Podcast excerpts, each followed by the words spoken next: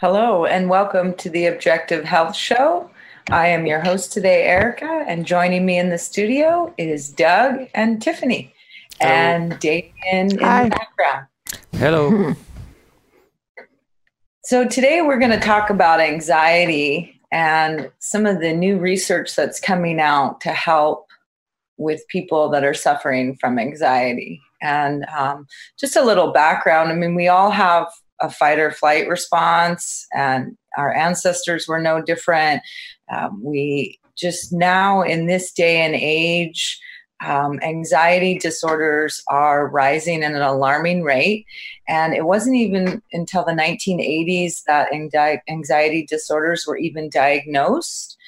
And um, for those who've experienced anxiety, I'm sure you're well aware of the feelings of nervousness, restlessness, increased heart rate, hyperventilation, sweating, trembling, difficulty concentrating, um, uncontrolled worry, and it can really ap- impact every aspect of your life. Um, a lot of times it's been explained as more of a physical sensation than a mental sensation. So almost like the difference between excessive worrying and then actual body sensations of anxiety. Um, anxiety disorders are one of the most common mental illnesses in the United States, uh, affecting about 40 million people over the age of 18. And I'm not sure about uh, other parts of the world, but it does seem to be growing rapidly, and people are really looking for a way to deal with it, a way to not have it control their everyday life. And, you know, there's a lot of different breakdowns. And maybe Tiffany, you want to add to this, but, you know, there's a lot of different types of anxiety disorders that are now being diagnosed. And one is probably the most common is that generalized anxiety disorder. Mm-hmm and then it goes into panic disorder, social anxieties, phobias, um, obsessive compulsive disorders, even post traumatic stress disorder. My understanding from uh, researching this topic on the use of psychedelics for certain disorders is it seems to be most effective with people who have disorders in which they kind of turn in on themselves, like the depression, the anxieties, versus other types of disorders. How should I say? Like more like personality disorders or mm. disruptive. Disorders where they're kind of turned out against everyone else. Like you, you, you have, um, I guess maybe the effect to other people can still be the same. Like you can be so depressed and so anxious and you're so self centered about your own suffering and what you're going through is that you kind of um, push other people away and your relationships suffer. And then you have the uh, disorders or people turn out against other people. And uh, they kind of like lash out or have anger issues and make other people miserable. I mean, in both instances, you can still make other people miserable, but I think that the disorders in which you turn inward toward yourself have better outcomes with psychedelics and with more traditional therapies than otherwise. Yeah, that would that would make sense to me. Like uh, somebody yeah. who's like a a narcissist or has some kind of antisocial personality disorder. I think um, mm-hmm. it makes sense that well i mean it, it would make sense to me that it's kind of like they like you said it's more of an external manifestation and mm-hmm. and in a lot of cases you know this might be getting too deep for this show but i mean it seems that sometimes with those types of personality disorders there's not really anything there as far as mm-hmm. like a conscience or something like that like there's you know what i mean like there's there's no they know, think that they're fine for one. Right. Yeah. And it's and, always everybody else, not them. Yeah. And it's kind of like, you know, as far as my understanding of psychedelics go, it's kind of like it brings on a new sort of awareness. And if somebody is so deeply embedded in narcissism that they don't really have an awareness, like an empathy component mm-hmm. to them, then I can't see how the psychedelics would necessarily like work on that. It's almost like there's nothing there to work with. Mm-hmm, mm-hmm. Well, kind of why we decided to do this show was uh, Doug found this article. and the name of the article is Snorting Powdered Toad Secretion Just Once is Linked to Feeling Happier in a Month. And uh, we started to look through it, and then lo and behold, uh, what is it? CBS carried a 60 minute interview with um, Michael Pollan, uh, a writer, journalist, writer, um, who's written several books on food and eating and whatnot. And uh, they did a whole segment on it. And this was on the 13th of October. So this is pretty current uh, yeah. research and, and discussion that's happening. Hmm. Yeah, I think we uh, there's something there's something in the air on this because we decided to do the show and then uh, then all of a sudden CBS scooped us. Uh, it's like, oh, Anderson Cooper uh, did the show before us. Damn it! we're gonna look like we're copying him. It's the information field. We're both yeah. tapping into it around the same time. Well, it is getting well, a lot of. Is, I was sorry. I was just going to say it is. It does seem like it is getting a lot more publicity lately. I think maybe this that mm-hmm. 60 minute special is probably um, one of the more mainstream ones, but it seems like there's been a lot of um, talk about this recently, like a lot of people revisiting psychedelics. Um, you mm-hmm. know, it's kind of like the the stigma is starting to kind of um, fade a little bit. Like no, people aren't just thinking about it as like you know what the hippies did as like party drugs. It's kind of like wait a minute, we've just made these things like with a broad stroke made these things all illegal when there might actually be potential here for healing essentially mm-hmm. I think part of the resurgence perhaps is all these silicon valley geeks starting to experiment with either doing like full doses or micro doses and then you hear heard a lot about um, gabor mate who wrote when the body says no he talks about ayahuasca a lot so mm-hmm. that's when it kind of like pinged on my radar mm-hmm. in the mm-hmm. last couple years. Yeah. Well, and then the whole idea that obviously, oh, sorry. my that's my bad. Sorry. what happened? Oh, my my computer started talking to me. Uh, oh, we didn't hear it. We didn't hear it. Yeah. Maybe it was that some of that toad venom that I got. I've seen a few toads around. Um, well, you know, this whole idea of just depression and anxiety disorders and even addiction and alcoholism and PTSD is like these traditional pharmaceuticals aren't working, you mm. know, the SSRIs and you know, kind of a little bit of backstory is psychedelics were actually being used legally in the 1950s. Mm-hmm. And uh, why they were doing it was they wanted to actually try and induce psychosis to see how people would react. And so it was always in controlled studies. Um, but you know it really didn't come out till the 60s when the whole flower power you know tune in drop out tim leary ken kesey all that kind of stuff um, brought attention to it but it was being researched extensively and then with the connection to the whole hippie culture and music um, it kind of got a really bad rap and then yeah. i think in the 70s is when uh, Nixon outlawed it, right? You know, yeah, declared his war on drugs. on drugs. yeah, which has told done untold damage on society in general. Mm-hmm. Yeah, I think um, it's kind of like yeah, I think that like psychedelics seem to have like not to sound really cliched or anything like that, but they definitely do seem to have a consciousness expanding type quality to them. And I think when it started getting used en masse in the 60s, I think the main thing that had the kind of the authorities start freaking out about it is that people were questioning all the narratives that kind of ruled their lives, and one being mm-hmm. the war, um, the mm-hmm. Vietnam War and it's kind of like, well, we can't have our society questioning the reason that we're going to war. That's uh, fundamental to our reason for being. For the authorities are thinking this, of course. So that's why they felt that they had to crack down on it, and why it ended up getting such a bad rap. Um, So you know where the fault lies. It's hard to say. Like maybe if the the hippies weren't so, uh, I don't know, overly enthusiastic with their use, maybe um, it wouldn't. It would if they had been a little bit more subtle. Maybe. Mm-hmm. Um, maybe these things wouldn't have been declared illegal, and they would have been able to continue uh, working on them in scientific settings.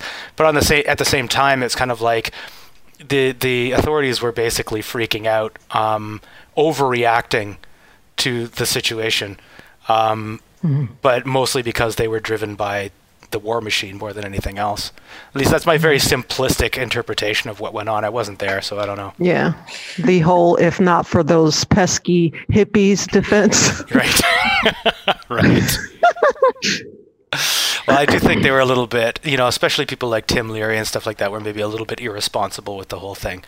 Um, but mm-hmm. then at the same time, they thought, you know, they discovered this new thing and they thought that this was the key to um, enlightening the entire human race. And uh, there was nothing but peace and hand holding and, you know, dirty hippies yeah, in the future. It would usher in the utopia. The age of Aquarius. Yeah. Well, as it stands now, all of these psychedelics are Schedule One mm. drugs in the United States, meaning that they have no medicinal value. Mm-hmm.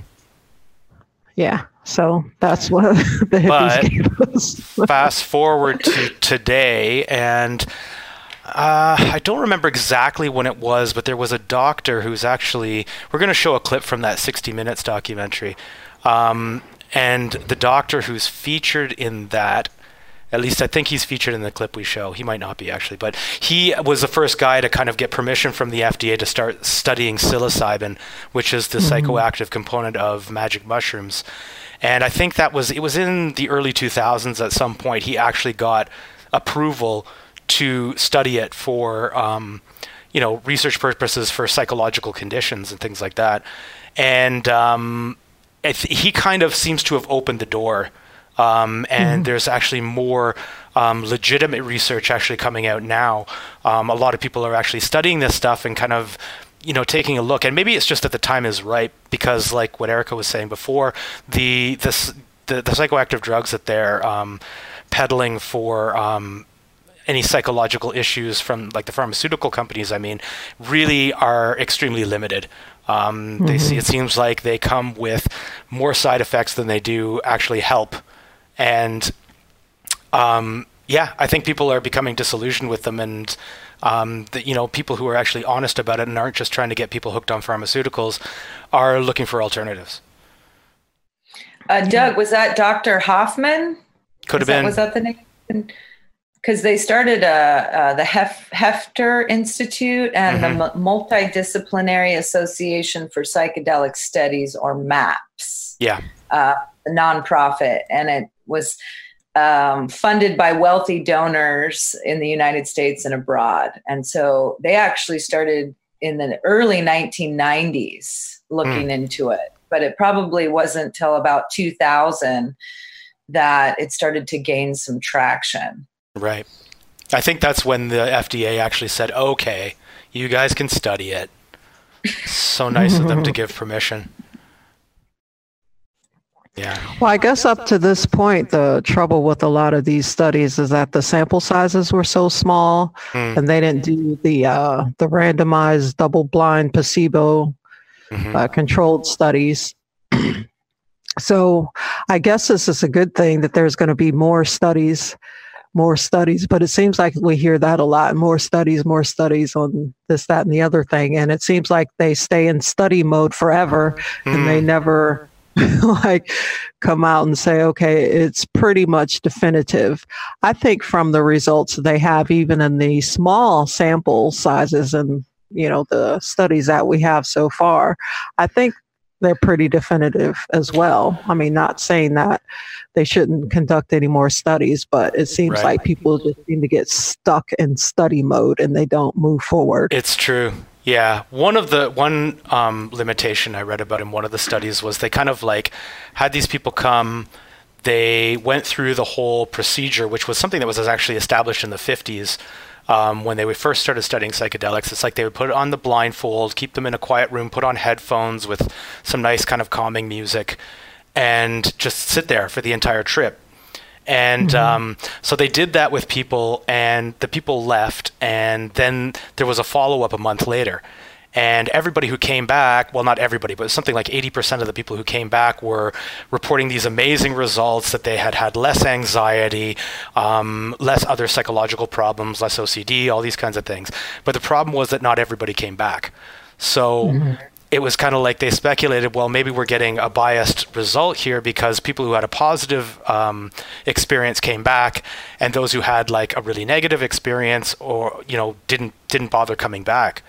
So, yeah, it's it's hard. Like I, I mean, I, I think that that that isn't definitive of like um, other studies that have been done. I mean, I'm sure there have been ones that are are better and more controlled in that respect, but I think that maybe for that reason, more studies do need to be done, and maybe mm-hmm. I don't know, maybe uh, yeah, I don't know. I mean, it, it's kind of like I, there, I know there's a lot of people out there who kind of just want let's just legalize it all and get it back out on the streets and everything like that. But I think mm-hmm. maybe maybe a cautious approach with this.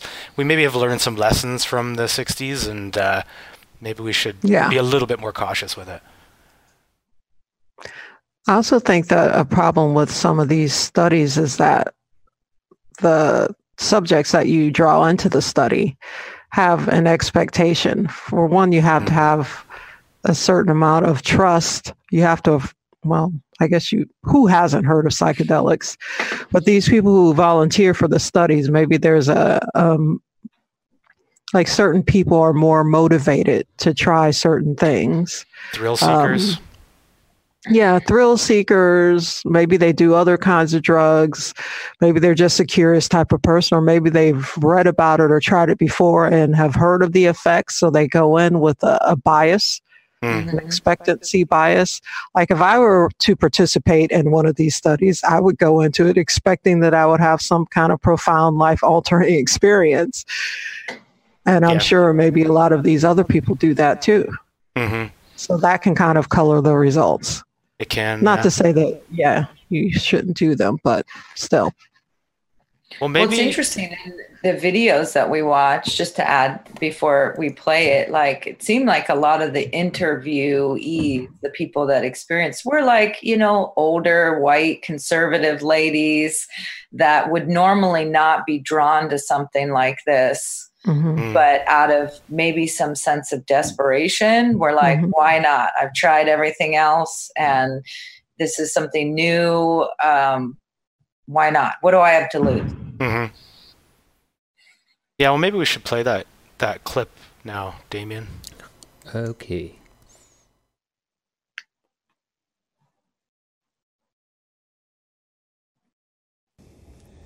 And that is my mantra right to here, this right day. It seems so implausible to me that a single experience caused by a molecule, right, ingested in your body, could transform your outlook on something as profound as death. That's, that's kind of amazing. Author Michael Pollan wrote about the psilocybin studies in a best selling book called How to Change Your Mind. As part of his research, he tried psilocybin himself with the help of an underground guide. The kind of things that cancer patients were saying, like, I, I touched the face of God, you were skeptical about when you hear phrases like that. Yeah. Or love is the most important thing in the universe. When someone tells me that, I was like, yeah, okay. So you don't you don't go for some of the phrases that no, are No, it makes gives me the willies as a writer. And I really struggle with that because during one of my experiences I came to the earth-shattering conclusion that love is the most important thing in the universe. But it's that's Hallmark card stuff, right? Mm. And um, so And yet while you were on it and afterward it was profoundly true. And it is profoundly true. Guess what? Um, There's a reason it's on a Hallmark card. There is a reason. And one of the things psychedelics do is they peel away all those essentially protective levels of irony and, and cynicism that we, that we acquire as we get older. And you're back to those kind of, oh my God, I forgot all about love. Pollan said he also experienced what the researchers describe as ego loss or identity loss, the quieting of the constant voice we all have in our heads. I did have this experience of seeing my ego um, burst into a, a little cloud of post it notes.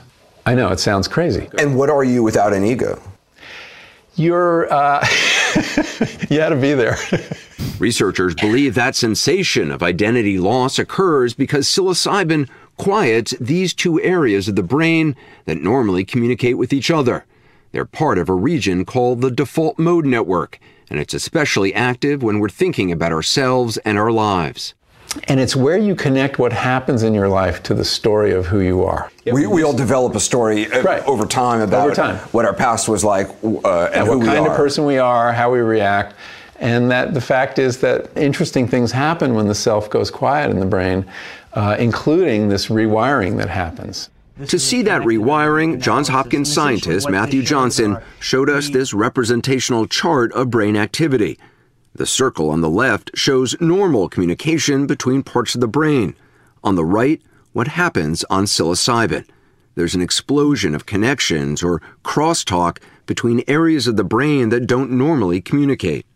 The difference is just startling. Right. Is that why people are having experiences of uh, seeing, you know, repressed memories or past memories or people who have died or? That's what we think. And even the perceptual effects sometimes the synesthesia like the the seeing sound. People see sound? Yeah sometimes. Well, I, I don't even know what that means. Right. Yeah it's, it's right yeah. Yeah. Maybe the ego is one character among many in your mind and you don't necessarily have to listen to that voice that's chattering at you and criticizing you and telling you what to do and that's very freeing it was certainly freeing for Carrie Pappas. Though her cancer has now spread to her brain, her crippling anxiety about death is gone. Yeah, it's amazing. I mean, I feel like death doesn't frighten me. Living doesn't frighten me. I don't frighten me. This frightens me, but. This interview frightens you? but death doesn't? no. It turns out most of the 51 cancer patients in the Johns Hopkins study experienced significant decreases in depressed mood and anxiety after trying psilocybin. Two thirds of them rated their psilocybin sessions as among the most meaningful experiences of their lives. For some, it was on par with the birth of their children. To this day, it evolves in me. It's still alive in you. It's still absolutely alive in me. Does it make you happier? Yeah, and, and I don't necessarily use the word happy, comfortable. Hmm. Like comfortable. I mean, I've suffered from anxiety my whole life. I'm comfortable. That to me, okay, I can die. I'm comfortable. I mean, it's huge. It's huge. Okay. Huge. Huge. It's huge. That was interesting. Yeah. I thought it was interesting the talk that Michael Pollan talking about the fact that with the use of psychedelics, it quiets that default mode network.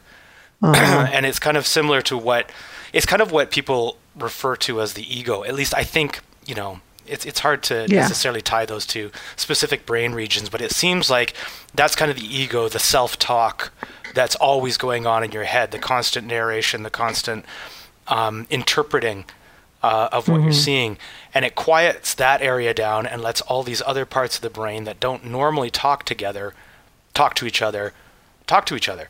So mm-hmm. a lot of that experience, that's where that's coming from. So it's almost like what it's providing is a complete perspective switch, right? And instead of that constant narrative that's always explaining your life, um, you kind of get out of that for a second and kind of get a different perspective on things and maybe listen to some parts of your brain that don't normally get much of a voice to your conscious mind.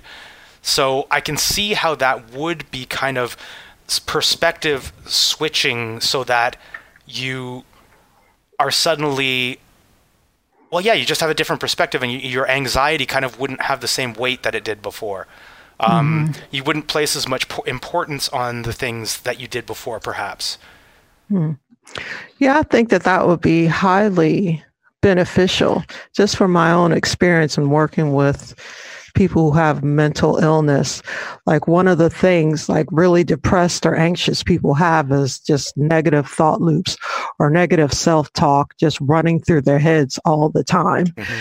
And even like um, and people who have more psychotic disorders, like say, for instance, schizophrenia, even though they uh, make sure to say that you know you should always use caution and maybe it's not the best thing for schizophrenics to use psychedelics. But in the earlier research they actually did uh, use psychedelics on people who had psychoses. Now for people who hear voices and things like that i've talked to people and it's pretty much 90 99.9%. I probably maybe heard one person who say that the voices that they hear in their heads say positive things. Mm. It's always something negative. Always, always, always. So if people who are psychotic or schizophrenic could actually have access to this medicine in a controlled environment, maybe it would be beneficial because that's one of the more debilitating symptoms of schizophrenia. Can you imagine walking around with a negative voice just lambasting in your head 24 hours a day? Mm. yeah.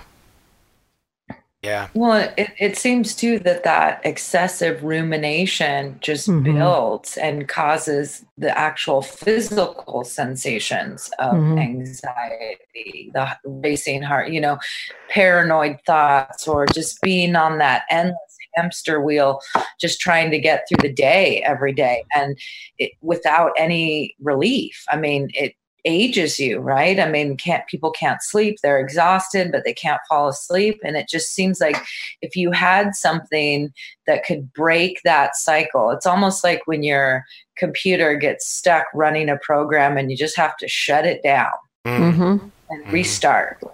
So psychedelics are control alt delete of the, the spiritual realm.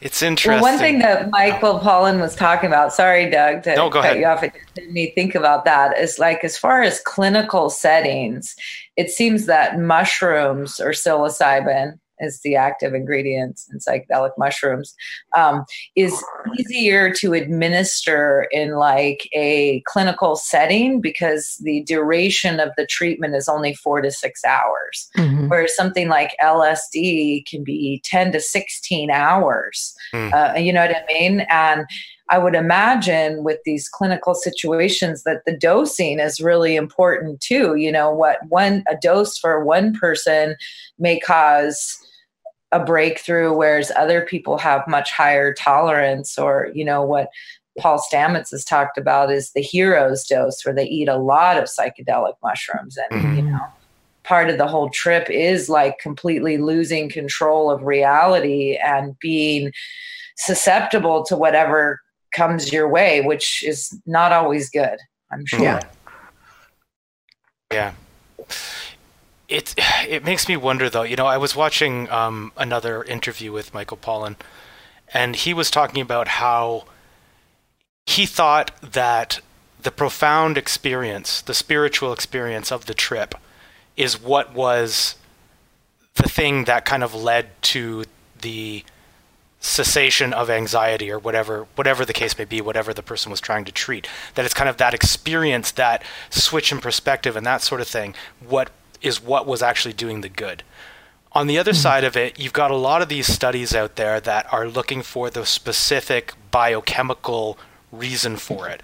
Um, you know, there was recently uh, a study in rats where they found that the um, one of the things they thought led for LSD to be um, beneficial for anxiety was that the it actually stuck to the receptors and then would stay there, and that mm you know, psychoactive medications like pharmaceuticals don't do that. They kind of stick to the receptor for however long and then they're gone.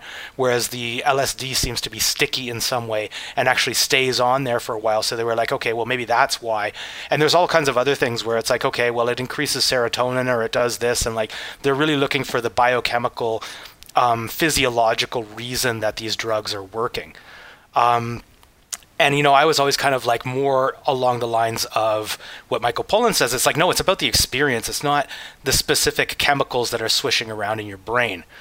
Mm-hmm. But then I started hearing about this thing, microdosing, where people are doing kind of these really small doses of psychedelics and it's not enough to actually have a trip quote unquote it's like you're not actually getting to the point of hallucination or being high it's like mm-hmm. you take a small amount of LSD, small amount of psilocybin or whatever, and it almost is just like taking taking a medicine uh, you don't notice anything necessarily. But people who are doing this microdosing are reporting like reduction in anxiety, increase in productivity, increase in attention, all these kinds of beneficial things. This is this is one thing that the uh, Silicon Valley like biohacker type community are all about because it's like it's not you're not getting so high that you're not functional, right? You don't have to like sit mm-hmm. on a mm-hmm. couch with a blindfold on for 8 hours. You can just kind of take this microdose and then go about your day. And it's like, okay, well, these people seem to be having this benefit from these tiny doses without having this massive life changing experience. So maybe Pollan is actually wrong about that. I mean, I shouldn't say Pollan is wrong because he might have a more varied opinion on this than I'm giving him credit for. But what my understanding, you know, that opinion. So I do I do kind of wonder about it. Is it just something biochemical or is there something more to it? Mm-hmm. I know in the microdosing, their goal is really not to hallucinate, which right. is ultimately what larger doses do, but to boost work performance and creativity. And it's kind of like that whole idea of tapping into the flow, right? Like that ability to focus and maintain your work but not be distracted by you know all those ruminating thoughts or your deadlines or kind of blast open the box that we all create for ourselves to make it through the workday you know? Mm. well the thing about a lot of this microdosing is i don't know if there's any consensus on what a microdose of any of these substances are. Right.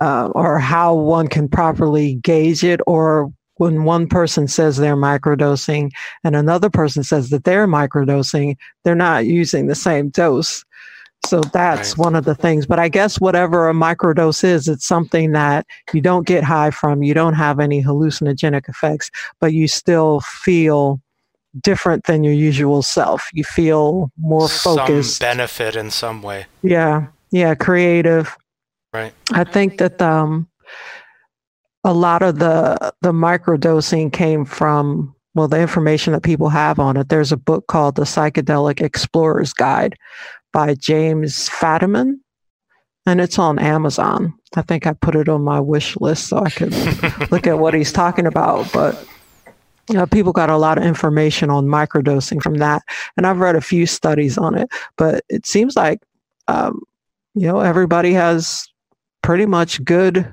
results mm-hmm. with microdosing, whatever it is they're choosing, LSD or psilocybin. Yeah. Yeah, and one of our articles uh, we read it was called "Microdosing: The Newest Trend in Recreational Drug Use." Um, a woman is talking about using 10 micrograms of LSD, which is about one tenth of a full, far more kaleidoscopic hit, they called it. And it just improves her relationships and enhances her work. So mm-hmm. you were talking about dosage.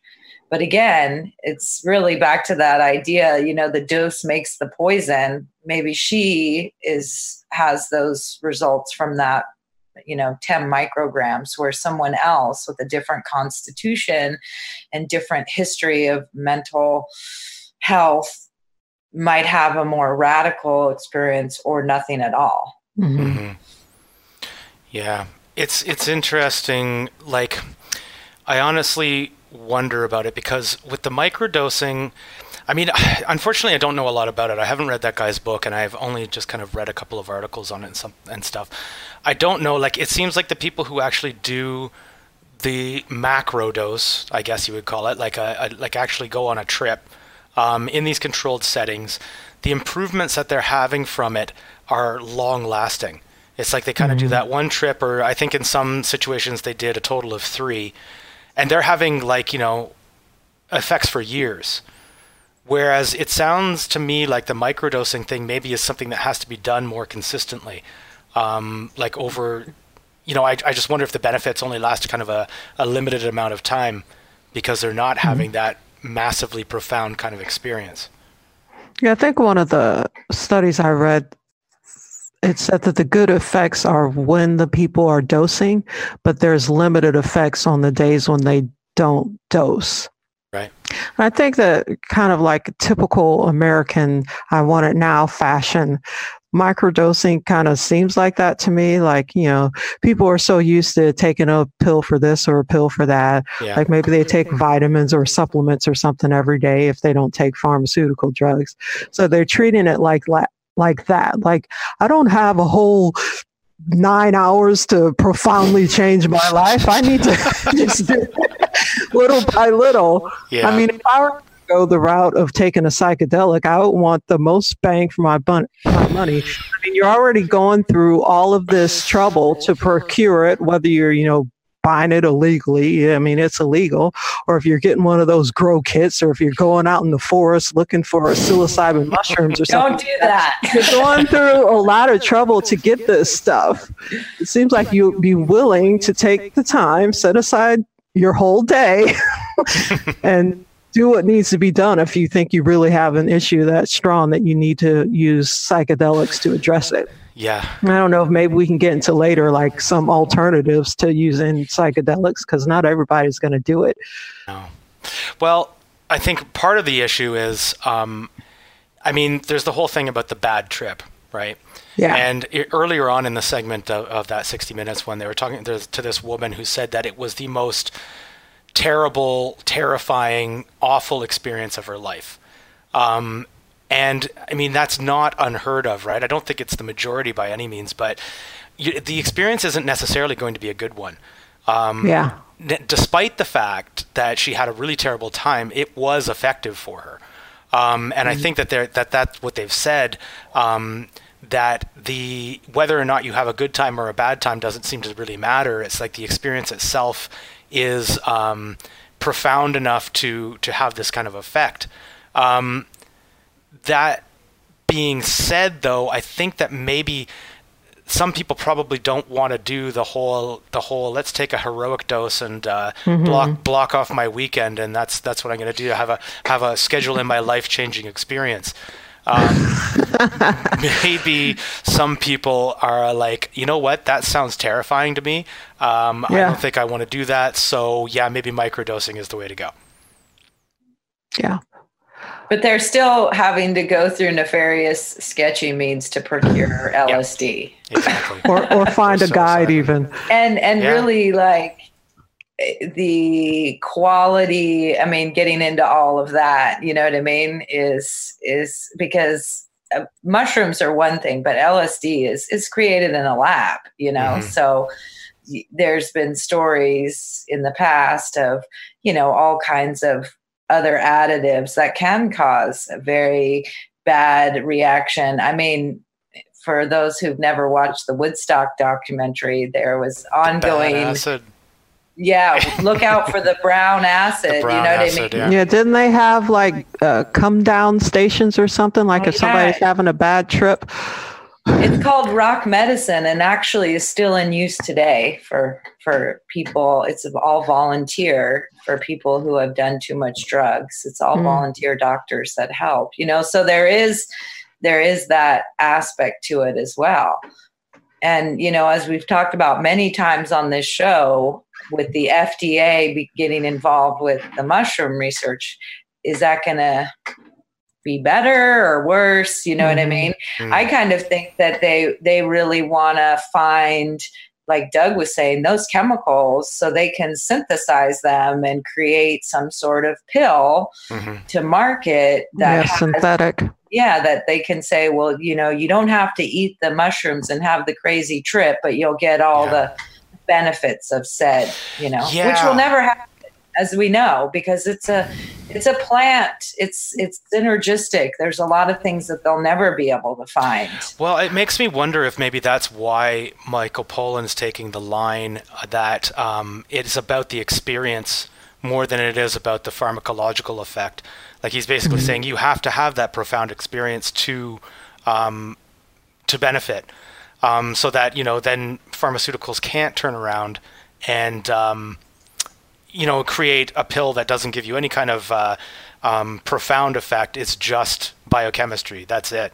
I, that, again, I'm putting a lot of words into Michael Pollan's mouth on this show. Um, hopefully, he won't sue me for it. But uh, anyway, I was just speculating. well, I, for one, if I ever did uh, kind of get up the gumption and even try anything psychedelic, I wouldn't want to try LSD because it is made in the lab. I would prefer to just take my chances with the mushroom or something because it's natural, as I say. No, I'll stay away from the toads. I'll try the toad. I watched. Like who uh, even? How they even come across that? Did somebody like eat a toad and get high Maybe. off of it and say, "Oh wow, let's That's, go find more toads"? It well, it's kind of funny because they were talking about it being from Colorado River area, right? And it's uh, Incilius alvarius. And in the article, they talk about it. It's 5-MeO DMT. So it's toad, synthetic, plant derived. Um, so, so for those our listeners, like DMT, isn't that what's in ayahuasca too? The plant. Hmm and um, yeah, how they did somebody stumble and fall and lick the toad, and then all of a sudden have a reaction, and then it ended up in the lab. To you know, I don't know how they came about it. It was some boy torturing his little sister. mm, maybe stuck a toad in her mouth. Yep. Yeah. Well, unlike you, Tiff, I think I would try the toad. Actually, it sounds. Uh, I've always been very curious about DMT and. Um, that one, it's very short acting. I, w- I watched mm-hmm. a thing where Mike Tyson was apparently Mike Tyson did it, and he like has had you know what's the born again type experience, and um, he was saying it only lasts five uh, five minutes, but it, it seems like it's going on for hours. And I was like, well, that sounds like a good bang for the buck kind of thing, you know, just on your lunch break or something, go out, have some, mm. smoke some toad venom, and then uh, go back to work. Did it stop him from biting off people's ears? I don't think he's done it since, so it must have.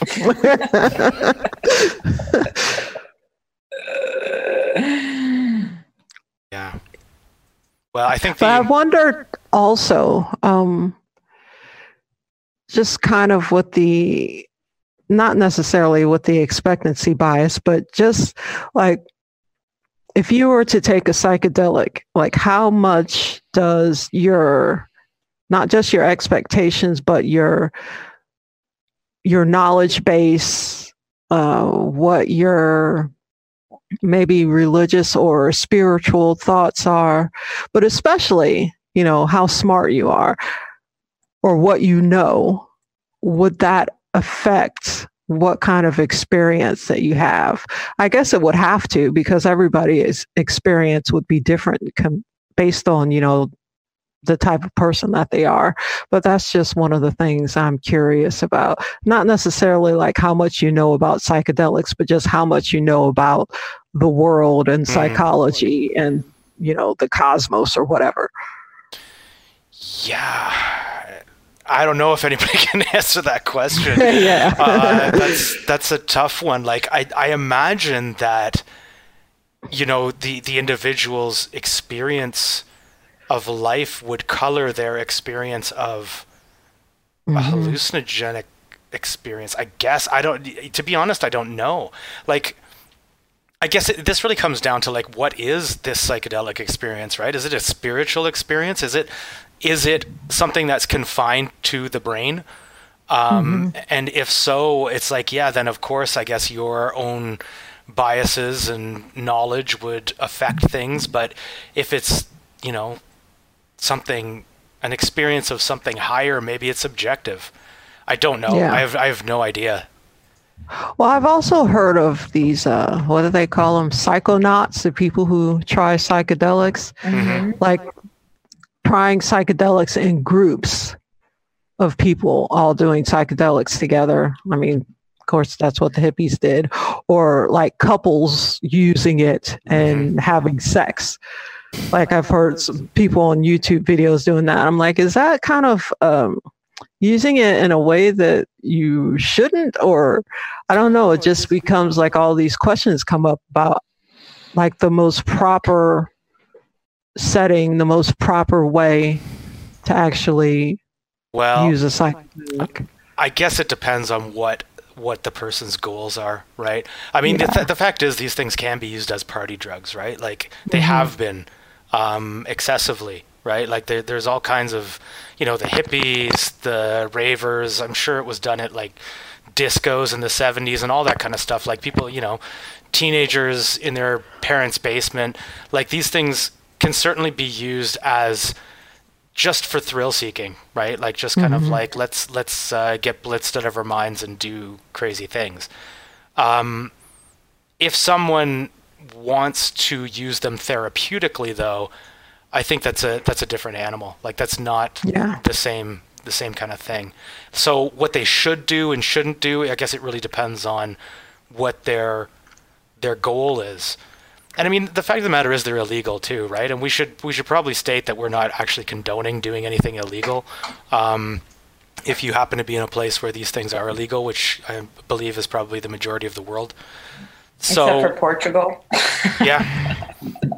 And Amsterdam too, I guess. But um, you know, so we're we're certainly not advocating doing anything illegal.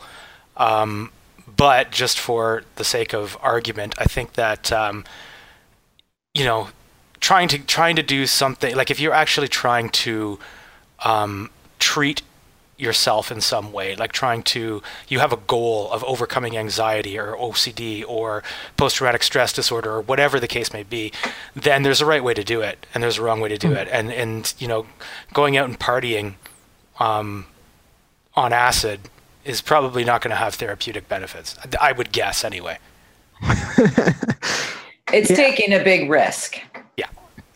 Yeah. And I yeah. think that's why they're doing these controlled environments, like uh, Michael Pollan talked about. With you know, you're in a room with a therapist. A lot of them have like weeks or even a year of psychotherapy beforehand.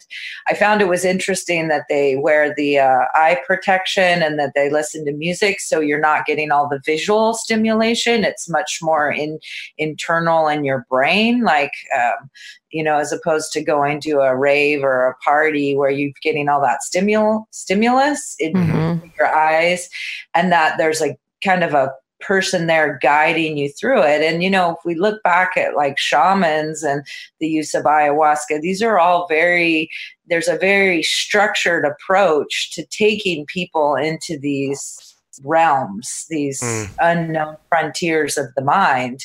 And of course, there's going to be that person that will have a bad experience. And, you know, I can say personally, I've known people who've done psychedelics and have never been the same afterwards, you know, and it was scary to experience somebody who decided to party and never came back to the person that they were before. So there's, with anything, there's definite caveats, but I think in these controlled studies and what Michael Pollan is trying to do is offer that idea that this can work for certain people if mm-hmm. you know if the setting is is such that it doesn't cause them to go off the deep end. Mm-hmm.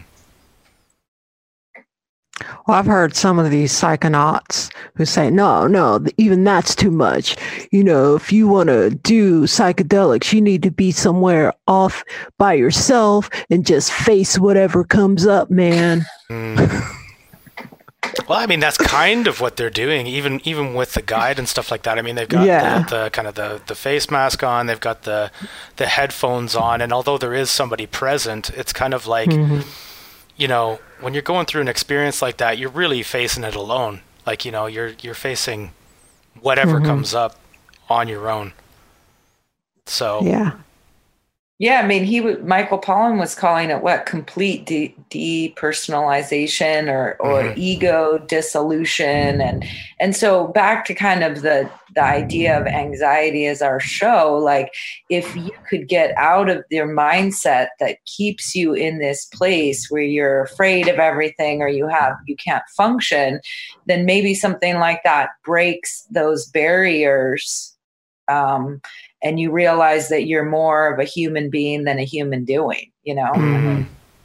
I, I, think a lot of it is probably just everyday life i mean what we're exposed to and the stresses and you know all the media and social stuff you know what i mean like people just become so entrenched in this groove and maybe this breaks that groove maybe it it it you know it's a control yeah. all reset, delete. Well, yeah. I mean, I think we talk on this show all the time about how absolutely insane the world has gotten. And for anybody who is, like you're saying, very entrenched in that, very kind of in that mindset, has completely the wrong set of values and is thinking they should be doing something that really is just so like the antithesis of what human beings kind of are on this planet to do. I can see how having, you know, this kind of profound psychedelic experience would shake you out of that you know? Mm-hmm. and that that could be a painful kind of process you know? It would it would certainly not be you know just kind of like waking up all at once. Like it would be terrifying. Yeah. Well i wonder you know all the studies i've read and articles and that i've read about it they say that these psychedelic drugs are not addictive mm-hmm. but some people do use them you know, serially, or maybe they'll use them like once a month or once a year or whatever. I wonder how the experiences differ over time. Mm. Like your your last trip versus your first trip. Mm. What would be the difference? And also, if the effects are as long lasting as they say, what would be the point of doing it more than once? Understandable. Yeah. Yeah, it's a good question. Um, I know there was one article that we read for the show, and unfortunately, I don't remember which one it was, but it was talking about a woman who was um, a lawyer. I think she was in the San Francisco area, and she was, you know, had she was suicidal essentially. Um, mm-hmm. I, I, again, I don't really remember the details and what specific disorder she had, but she was suicidal and um, she had turned to microdosing as kind of a last resort, um, and found it profoundly beneficial. And she was doing it regularly, and apparently she had got um, her, you know, drugs from an illegal source, obviously, and ended up kind of finishing off what she had, and looked to get more. And it, it turned out that her source had kind of dried up, and she said that okay, well, I'm not going to do it then. Um, she was mm-hmm. no longer suicidal or anything like that. Um, and at the time of this article, I'm not sure how long after her last dose it was, but it seemed like she was continuing on okay without doing it. And she said she hadn't, she mm-hmm. didn't plan on doing it anymore unless she became, you know, brutally depressed and suicidal again. Um, so I would think that that's kind of like a, a healthy attitude to have. It's kind of like you use the medicine and you don't you don't do yeah. it again until you you know the effects wear off or something like that, and that might be never. Mm-hmm. Um, it's uh, this person, right? Yeah, that is her. It's a very interesting article. But yeah, I think um, that again probably gets into the difference between somebody who's partying on it who maybe mm-hmm. you know is doing it kind of on the weekends because it's fun to get together with your buddies and watch cartoons on acid versus like somebody who's actually doing something therapeutic and you know these people who are doing it therapeutically it's like you know so yeah some of them are saying i did it once and i don't have to do it again i'm good and you know yeah. others maybe do it a couple more times or something like that but um, I think that just to be sure. well, I think that in a, in a lot of cases, it's such a profound experience that you don't necessarily want to repeat it. It's just mm-hmm. kind of like you know, especially since it's not always pleasant. Yeah. Yeah. Well, I think we need to mention just like how effective it's been with treating other drug addictions mm-hmm. mm-hmm. or alcoholism. I think if that's the only thing that it did, then the benefit to society, I mean, that's worth the price of admission in my Absolutely. my book.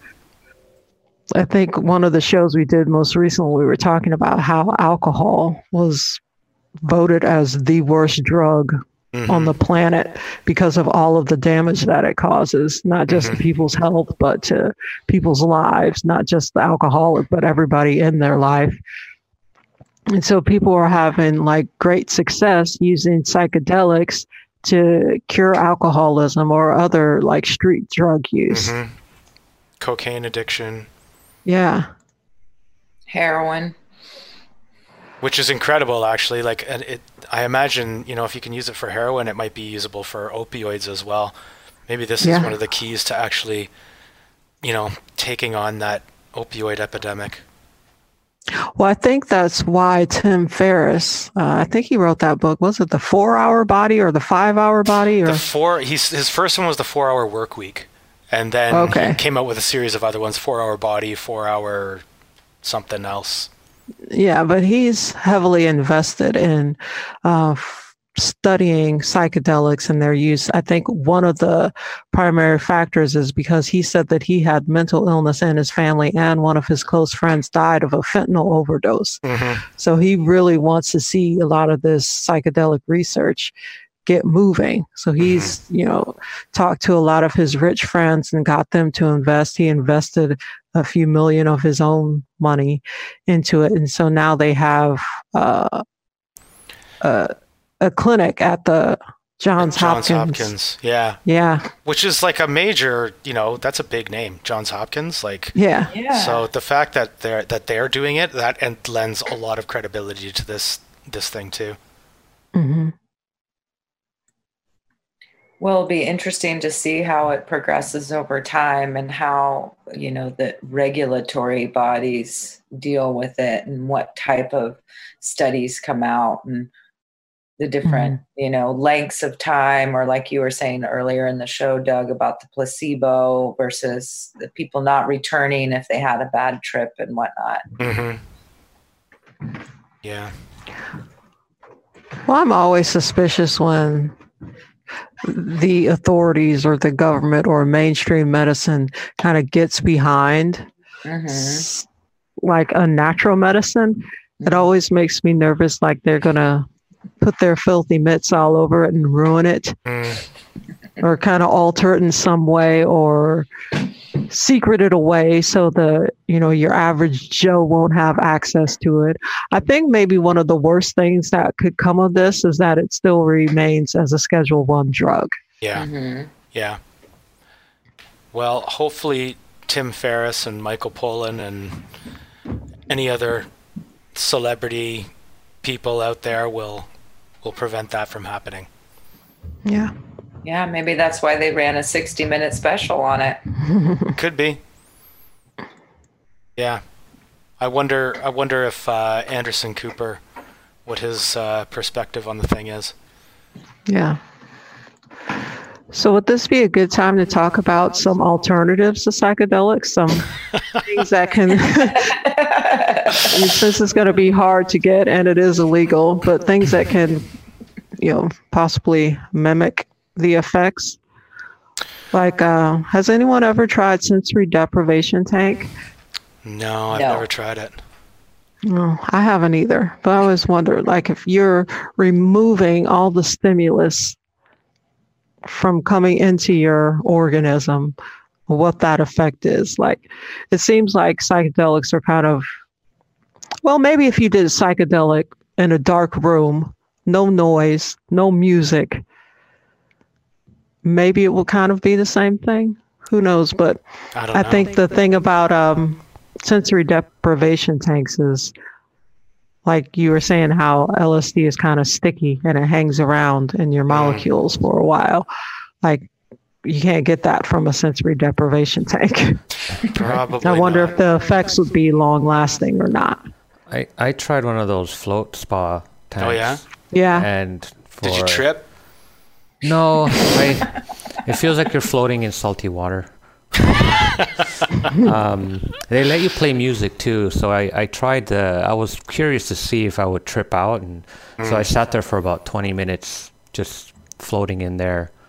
And yeah, you've I, heard of people tripping out in those things. That's yeah, but it's weird. I, and then I just got kind of bored. I'm like, I'm gonna put some music on. So I had some Pink Floyd, put on some Pink Floyd because that's trippy music, and um, it was nice though. It was a nice, very relaxing, kind of meditative experience. But I wouldn't say it was anything close to a psychedelic kind of deal. Mm-hmm. Not for me, anyway. well, they say you can reach those states with like meditation and things like that too, but I can't say that I ever have. You know, I've meditated quite a bit over the course of my life, and I've never had anything that I would call some kind of profound, life changing experience with it. Maybe I'm doing it mm-hmm. wrong. I don't know. Yeah. I've got to the point where I got really, really into it and very relaxed, and I would have like physical, like jerky mm-hmm. motions mm-hmm. whilst I was meditating. But that's about as weird as it got. Mm-hmm. Yeah. But I did feel like changes. I felt like much more connected and empathetic hmm. with other people. Mm-hmm. So that's one of the effects that they say that psychedelics give you. So if you get into some hardcore meditating and that's really what your goal is, I mean, perhaps it, you know, you can't get any mushrooms. You just have to put in the work yourself.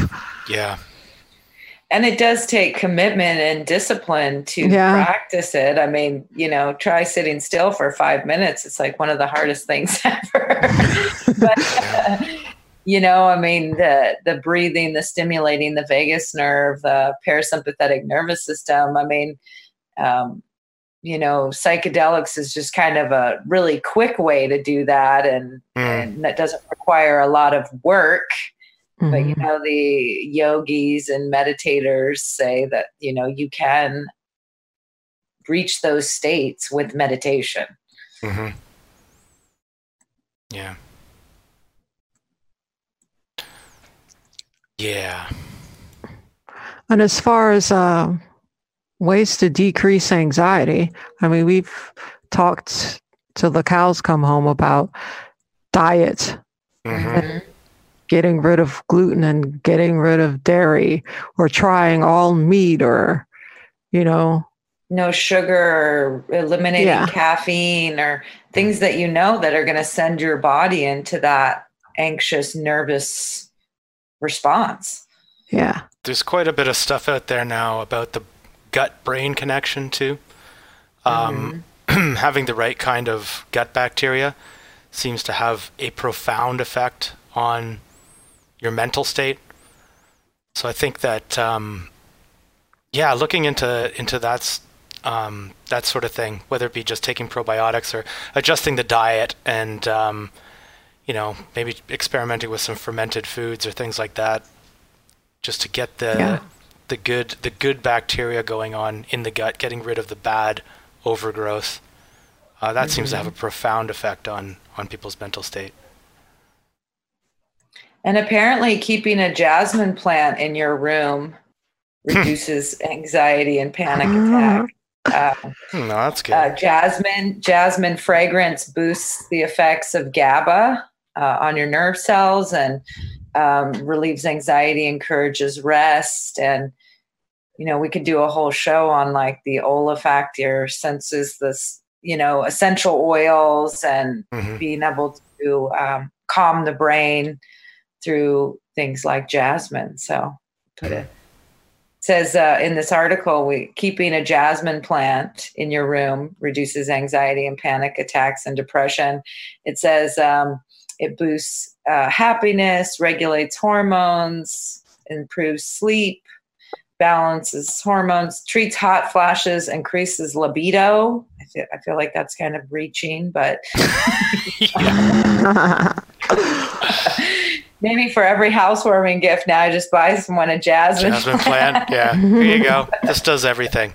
but I think having kind of like we've said so many times on the show, like a toolkit of things that people can do before they go into the deep realm of, you know, psychedelics to try and, and deal with anxiety issues and mm-hmm. Mm-hmm. ruminating thoughts and um, and I mean, never underestimate the value of therapy either.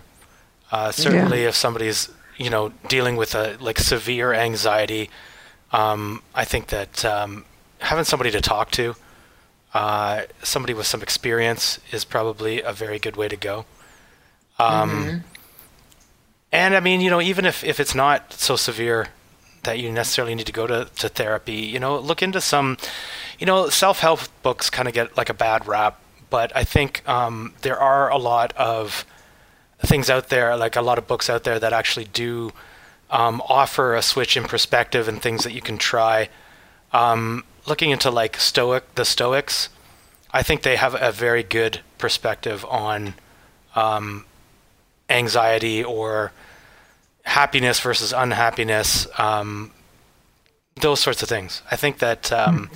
that reading that kind of stuff, you know, obviously it's not for everybody. Not everybody's going to vibe with it, but I think that they they offer a pretty amazing perspective on things, on a good way to kind of approach life. Definitely. Well, if we have nothing else, yeah, we do have a pet health segment today. Mm. And um, remind me again of the name of the pet health segment. Extreme animal births. It's ex- yes, extreme animal births, and a cute video at the end. okay. All right. Let them roll, Damien.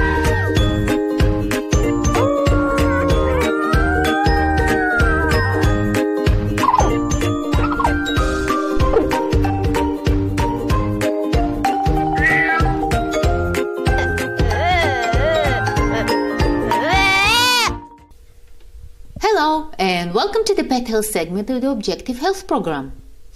This time I'm going to share with you facts about various animals giving birth.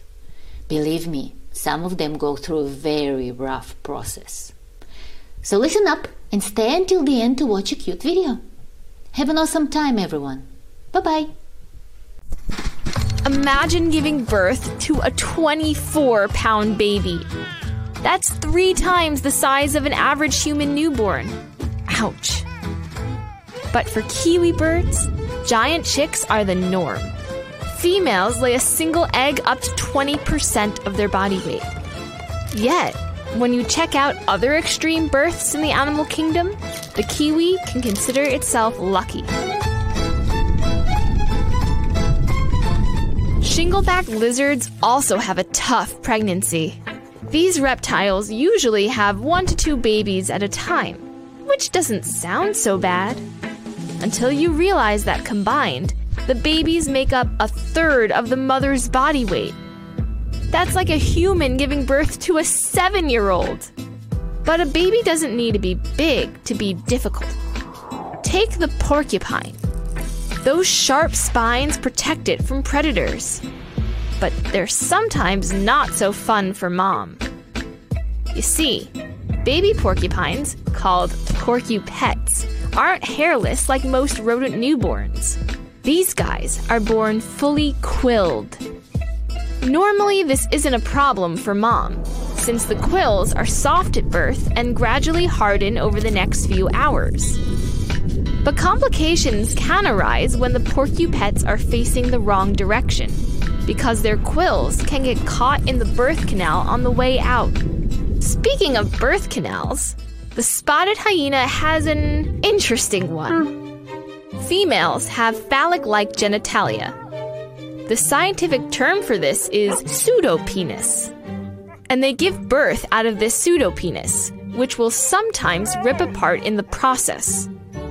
It's not only painful, it can be lethal.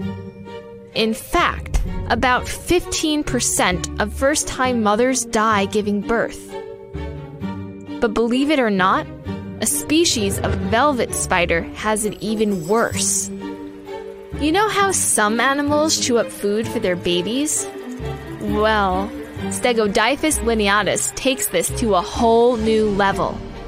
Right after she lays an egg sac, the mother's tissues start to degrade. Once the spiderlings hatch, she regurgitates her own liquefied insides, and the babies chow down. Nine days later, they suck up the last of her fluids and strike out on their own, leaving nothing but an empty husk. Thanks, Mom. But childbirth isn't just dangerous or uncomfortable for mothers.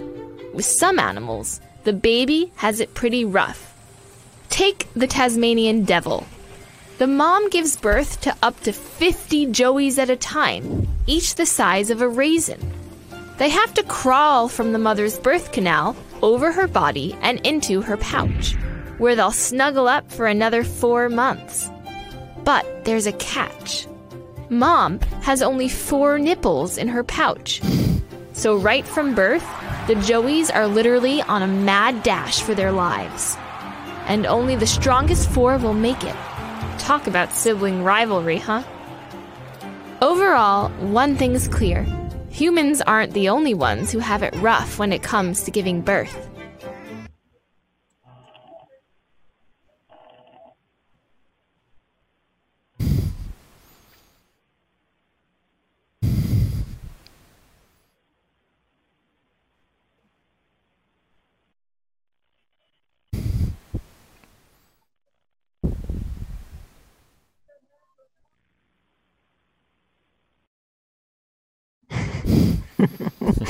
Was that? I don't know, but that was horrifying. Yeah. The extreme animal births. I mean, what? How cruel the is quills. Ah, nature? Oh, Ouch. the quills, man. The quills. and, and or pseudo ex- exploding pseudo penis. Oh my god, that's horrific. yeah. Horrific. Thank. Yeah. Thanks, Zoya. Yeah. Well, we appreciate you all joining us for our Objective Health show today, and uh, we'll try and keep abreast on the research that's coming out with this uh, psychedelic treatment, and uh, we'll see how things unfold. But uh, Yeah. if you enjoyed this show, please like and subscribe below, and um, we will be here again with another interesting health topic next week. And Thanks, thanks, Amy. Amy and Damien. Have a great day. Bye bye. Bye.